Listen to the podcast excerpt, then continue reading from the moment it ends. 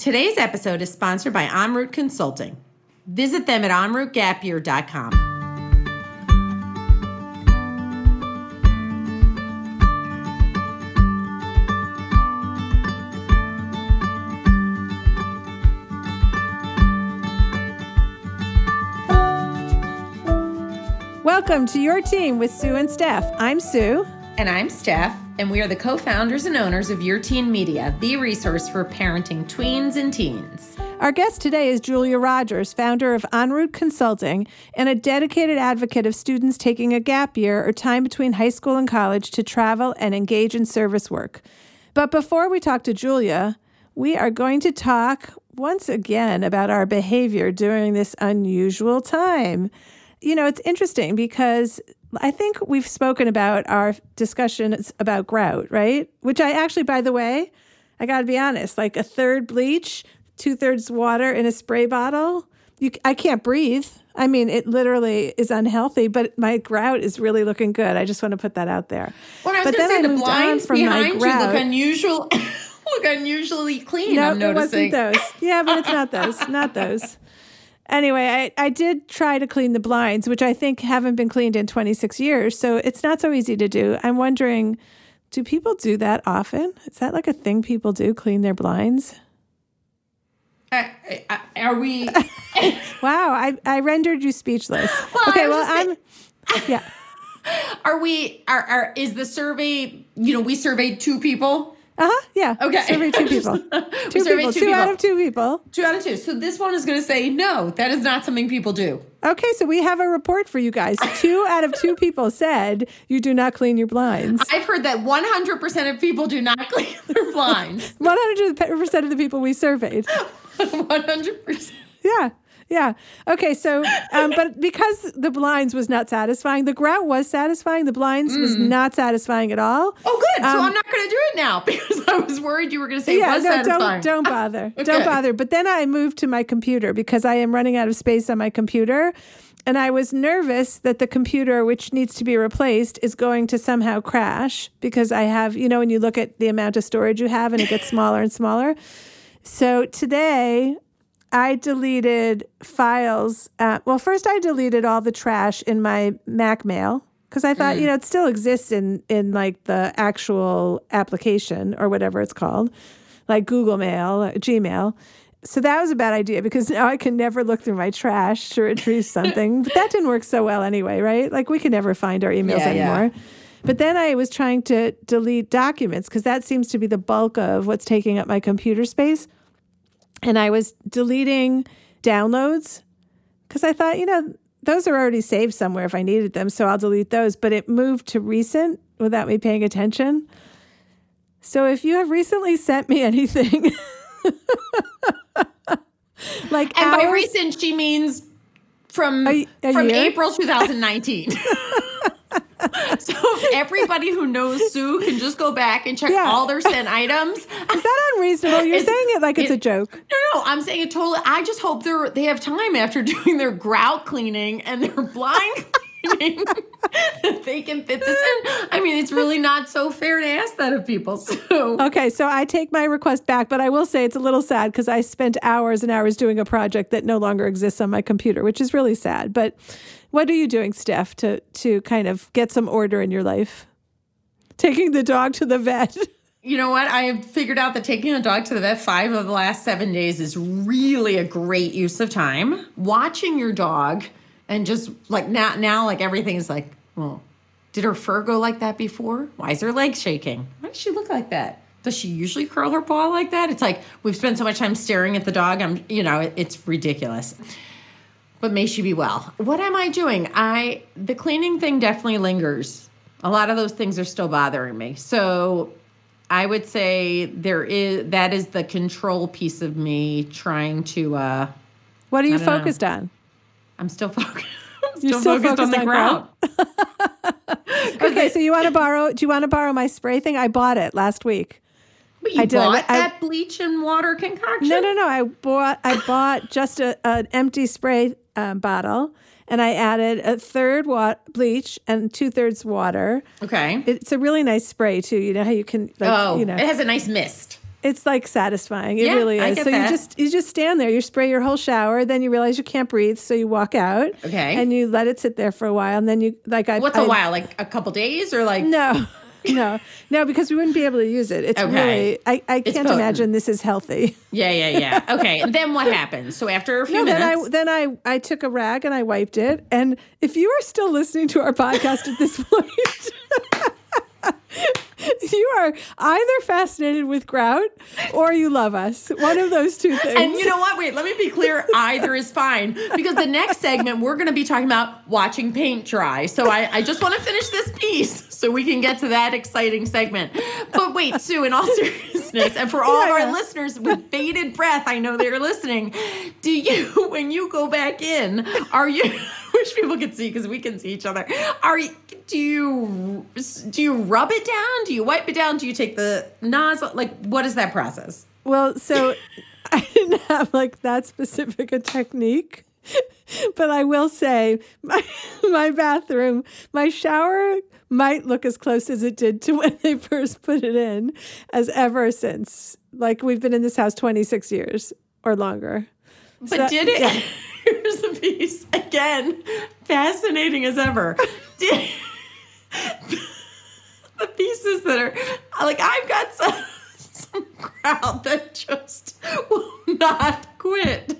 Did- Like, is it really sparkling? Am I going to put more effort in? All right, Steph, I'm going to cut you off right now.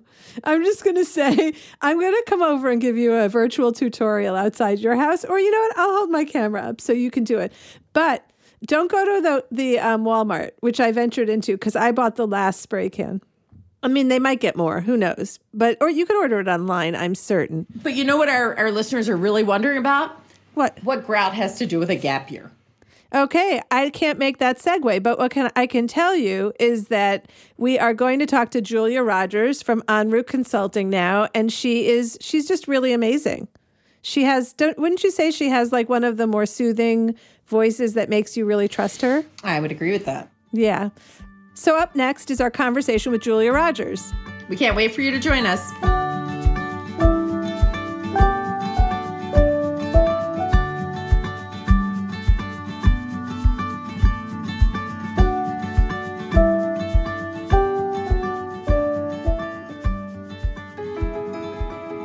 Today's episode is sponsored by EnRoute Consulting. Their goal is to empower a student to make decisions about how to spend their gap time within a framework that is decided upon as a family.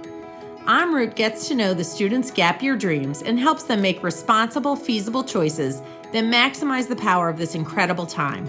I love their knowledge and approach, with each recommendation tailored to that student's personality. What more could a mom ask for? Visit them at enroutegapyear.com.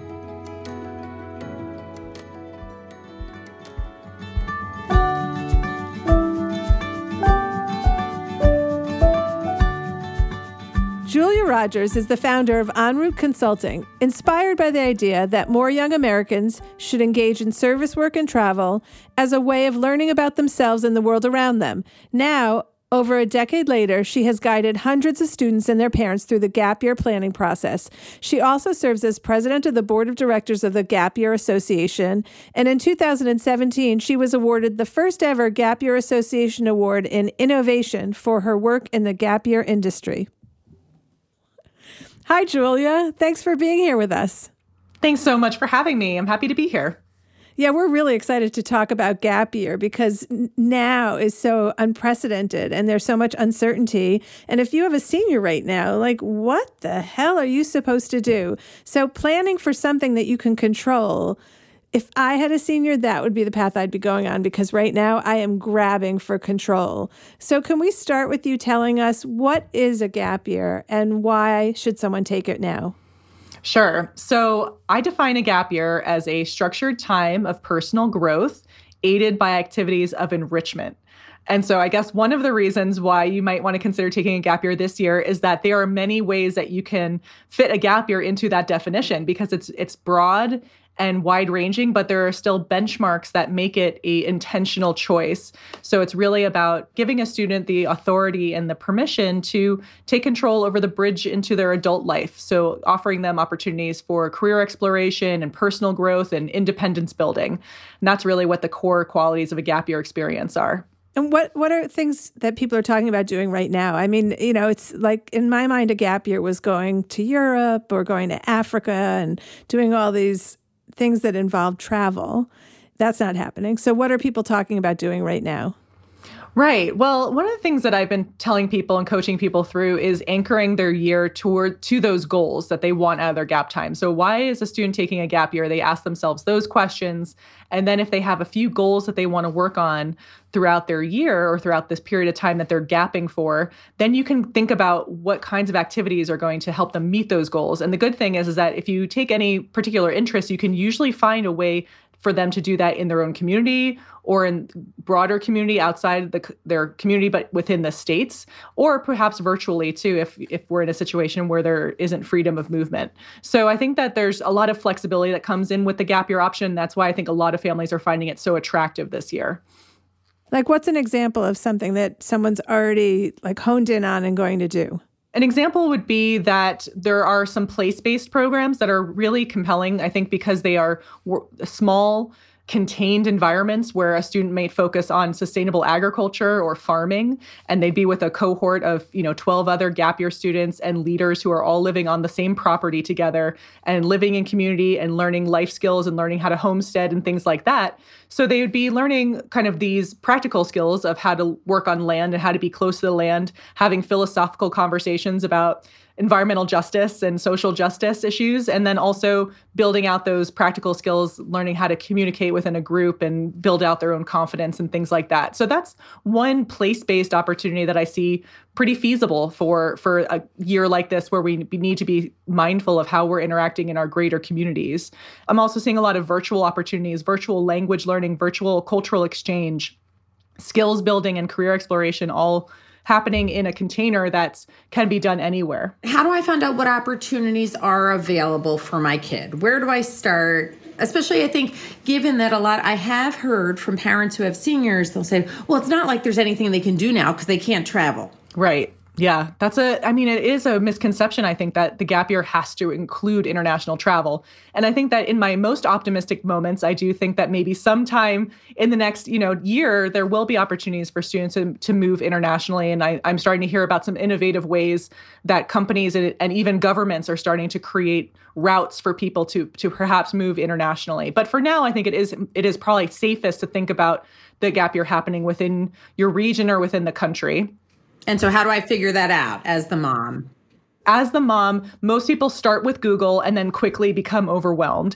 And so I think that the, the best place to start is a neutral landing spot. I would say that one of the best places is the Gap Year Association, which is gapyearassociation.org. They have student and family membership levels. And once you're in on that, you can kind of access forums and other types of education. And they also have a um, a list of accredited programs that they have independently accredited for health and safety and reliability and quality. So that's a great place for families to start because it has a program listing that you can either draw from or just become inspired by because it's certainly not exhaustive, but it is a good place to start your research. And then obviously as a gap year counselor, a lot of people choose to bring in a, an expert that's specific to this field to kind of help them work through the options and find something that's more personal to their interests. So that's where where I work with families is I have, you know, I have a student this year who's really interested in elevators and he wants to incorporate elevator engineering into his gap time. And my job is to help figure that out with him. so people come to you with just general ideas and then you can help them hone in on opportunities. Exactly, exactly. So one of the things that this student and I are talking about is can he get an electrical engineering certificate out of the way on his gap year that he can then use and, and, kind of it's a side it's a like kind of a way for him to stay local if he needs to still have a practical application of his interest but then later in his year he wants to go to asia and do an internship in a major city that has all these amazing skyscrapers that have like crazy elevators which he wants to see so this is a pretty esoteric um, yeah. example but it is it is inspiring because because everybody has an interest. And that's what I always tell young people is to follow their curiosity on their gap year. Don't worry about finding a passion because that's a, a, tricky word. And I think it's a triggering word for some people, but everybody's curious about stuff. And that's really what's exciting about a gap year is that you have the space and time to kind of dig into those curiosities. If I give you a budget, we make a phone call, we ask you about things that interest us, and then our parents have also set a budget for the year. Is it doable for not a lot of money? Yeah, I think that one of the things that I'm seeing this year is that I think we may see a opening of accessibility in the gap year space because when you think about going abroad and some of the programs that take students abroad, those can be pretty expensive. Those can be fifteen, sixteen thousand dollars for a three month long program. Are those programs amazing? Yes, if you can do them, they are amazing. But a lot of students can't afford that, and that's not in the cards. But these same programs are pivoting to offering domestic or virtual opportunities that are much more accessible and still offer some really interesting outcomes for and, and activities for those young people. So one example would be Global Citizen Year, which is a uh, very well funded and and um, very well known gap year program that typically embeds people in communities abroad in Ecuador, Senegal, and some other countries. And they just launched an academy that's going to be a virtual academy that kind of takes a lot of their core values and implements them in a virtual space so that students can do service work in their own communities, but kind of be connected to a virtual community of gap year peers at the same time. So there's a lot of innovation happening, which is pretty exciting. Julia, what about a kid? I, I, think when we started in, Sue said, you know, if I had a senior and I'd want to control things, what about a kid who has a year or two under their belt and is saying, well, wait a minute, should I pause right here? And would you put that into the same category as a gap year? And, there, and are there other things you, w- you should be looking at? Definitely, yeah. I, uh, we refer to those in the in, in the industry as the stepaways. So, um, so this the step asides, you know, who who take a little bit of time. And in normal years, we usually see those students doing that because they may have started down the path of a major that they then want to switch, and they need to kind of kind of take a take a breath and take a space and really find out what they want out of their college experience before they get that degree. And that's a really worthwhile period of time. And and oftentimes like even now if that's not your choice if you're kind of motoring along but you just don't want to return to campus if you can't return to campus then it's good it's a good opportunity to think about how you might use what you've already learned in an, an applicable setting. So can you get a virtual internship? Could you do something of service in your community? Could you join an americorps program as a contact tracer? So there's i mean thinking about your career path and thinking about applicable ways that you might utilize what you've learned already or learn some new things while you have the time when we did the Q&A the other day with you, there were parents who were concerned about their kids who already got into college. They have a senior, their kid already got into college, and there were two concerns. One is financial aid packages and what happens, and then the other was can we defer? Mhm. Right. So deferrals this year are a little bit of a wild west because, as you know, I mean, I'm hearing stories about families putting down deposits at multiple schools, which usually is a no no. And, you know, I think that there's a lot of things happening this year that are different and new. But typically what we what we try to encourage people to do is choose one school that you really want to go to, communicate with the admissions office and request a deferral from that school if you do not want to go this fall. And usually that process um, requires you to put down a deposit to hold your place at the school and then write a deferral letter with a statement about why you want to take a gap year. Don't make it about COVID and what you want to do on your gap time, which can, doesn't have to be binding or a promise to that school, but should outline kind of the, the reasons why you want to take a gap year and what you hope to do on it. And then the, you know, ideally the school would rubber stamp it, hold your spot for the year, and then you're kind of good to go for your gap time. This year, it's a little bit more complicated because every school seemingly has their own policy. And some schools that were historically deferral friendly, such as Princeton, are saying that now we don't know if we're going to hold your spot for a year. Whereas other schools that never I would have listed on the deferral friendly side of things are saying if we decide to go virtual, if we make that announcement, we will allow our students to defer if they wish. So some schools are making it easier and some schools are making it harder for students to defer. So that's why I kind of say it's if you have that short list of schools that you're still deciding on or if you know your which school you're going to, be in communication directly with them and see what the process is. And then as far as financials and how that all works, you know, you have to reapply for most uh, financial aid packages the following year after you defer. So FAFSA you'd have to reapply for obviously and then merit aid and things like that. Usually you have to reapply and those schools tend to want to give those packages to the students who are coming this year. So they're not going to promise that aid to you the same amount for the following year, but you can reapply and and see how the chips fall. It may be better, may be worse. So that's a little bit of a roll the dice for families. And are there any kids where you would say gap year is really just not such a good idea? So I think that this year there's there's two scenarios in which I would I would you know think about think about it very strategically for families. And one is that if if you got a very attractive financial aid package because you do i think that that's something that we can't guarantee again if uh, especially if it's a combination of merit aid and internal scholarships or something like that. You may just want to you know lock that in and and keep to the plan and see and just make the most of it the other side of the coin would be students who are really, really lacking in self motivation. I think that there's going to be a degree of, of self motivation that's required for a, a, student to have a really productive gap year this year because the likelihood of there being just these packaged programs where you just kind of that everything is done for you it might not be as likely for those to be happening at least in the fall so a student's going to have to be okay with the idea of engaging online and logging on and and engaging in their community and doing more outreach and doing more research about what's out there there's that to consider as well. But then again, I don't know what those types of students might look like doing college virtually. So it might be also a case that they should take a gap year too. Because at least if they weren't doing much, they wouldn't be doing much to the tune of $50,000. Right. it's, it's so true. I mean, you know, when a kid takes a gap year, like they start school differently.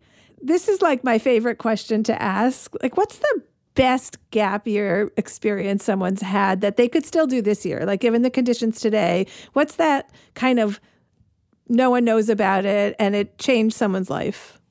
Ooh, you asked me this question last time, and I'm going to give you a different answer this time. yes. Um, I host a podcast called Gap Year Radio, and the best part about doing a podcast is that I also get to interview people who are interesting, and we focus on Gap Year alumni. And so a lot of the best stories I've ever heard about Gap Years come from those conversations that I've had on the podcast. And one student who we profiled recently did a program called American Conservation Experience, which actually embeds people in cohorts to work on our national parks. And you you join a, a hitch, which is what the the um, the internal jargon about, which means your group gets put on a trail and you do different things to help improve the trail system and the ecology around where your hitch is. And I mean, at, at, first I was like, hmm, that, you know, like that sounds really hard. And like, how, like, I'm not sure if that would interest me. And then the more that she talked about it, the more I was like, I would do that. That sounds really cool. She got to use dynamite. She got to use cranes. She got to use axes. It sounded so much fun. And so you're, you're, and also you have like this really strong social dynamic with people who come from well, in previous years all over the world to join these projects to work in our national parks, which are some of the most amazing places in the world. The American Conservation Experience and similar programs that are affiliated with AmeriCorps are still accepting applications. And I think that programs like that, where they're able to control the outside environment a lot better and, and being in the wilderness, I think that that is a more feasible type of program where we think that that might be able to run this fall and, and onward. So that's a really cool one, I think. Yeah, well, that one has a lot of people excited right now, even if they're not about to go to college.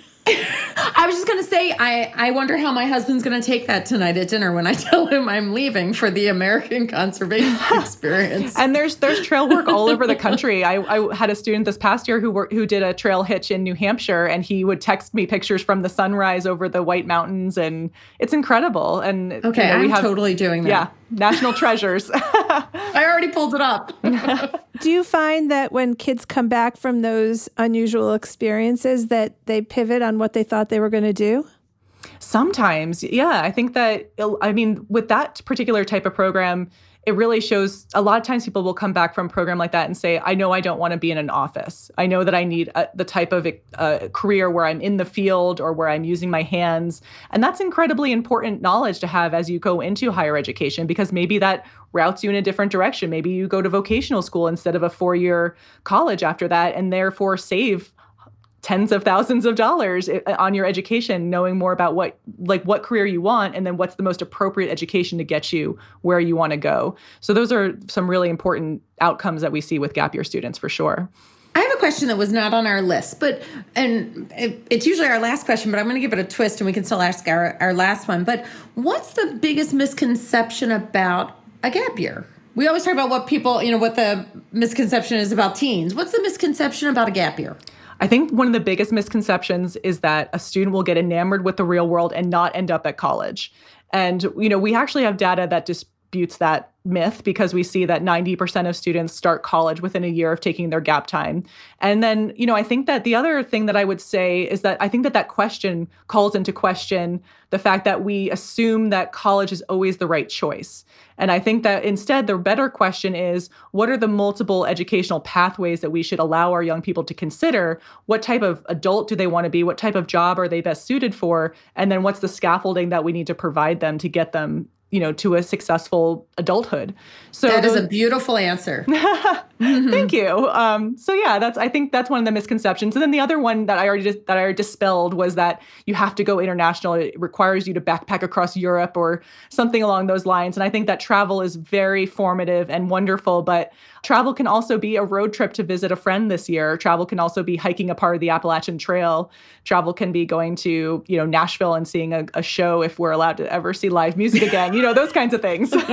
Okay well you you have given us some real things to think about. Hopefully our audience who has kids who are either seniors or in college are thinking about the alternatives and even excited about the idea of planning something that's more certain than where we are right now today with college in place. So, Julia Rogers from EnRoute Consulting, thank you so much for being our guest today. Oh, it's been a pleasure. Nice to, nice to talk with you both. Thanks. Thanks for joining us for Your Teen with Sue and Steph. If you have any topics that you want us to talk about, let us know on our Facebook page or email editor at yourteenmag.com. Also, if you want to receive our newsletter, head on over to yourteenmag.com. Your Teen with Sue and Steph is a production of Evergreen Podcasts. Special thanks to executive producer Michael D'Aloia, plus producer Hannah Leach and audio engineer Eric Koltnow. If you like today's podcast, please leave us an iTunes review or send the episode to a friend. You can find more from us at yourteenmag.com, at evergreenpodcast.com, or anywhere you listen to podcasts.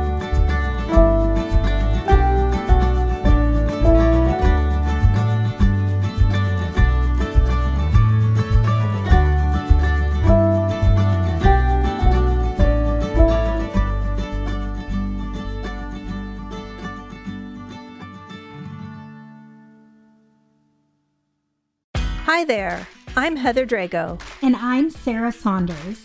We host the podcast That's a Hard No about saying no and setting boundaries. So you can become that true and empowered you that this world needs.